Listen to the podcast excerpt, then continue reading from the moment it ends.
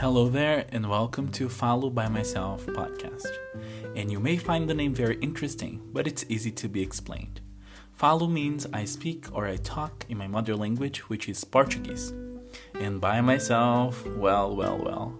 Since I started living by myself, I realized I spend a lot of time talking to myself. And in addition to that, I'm an English teacher, which may aggravate it.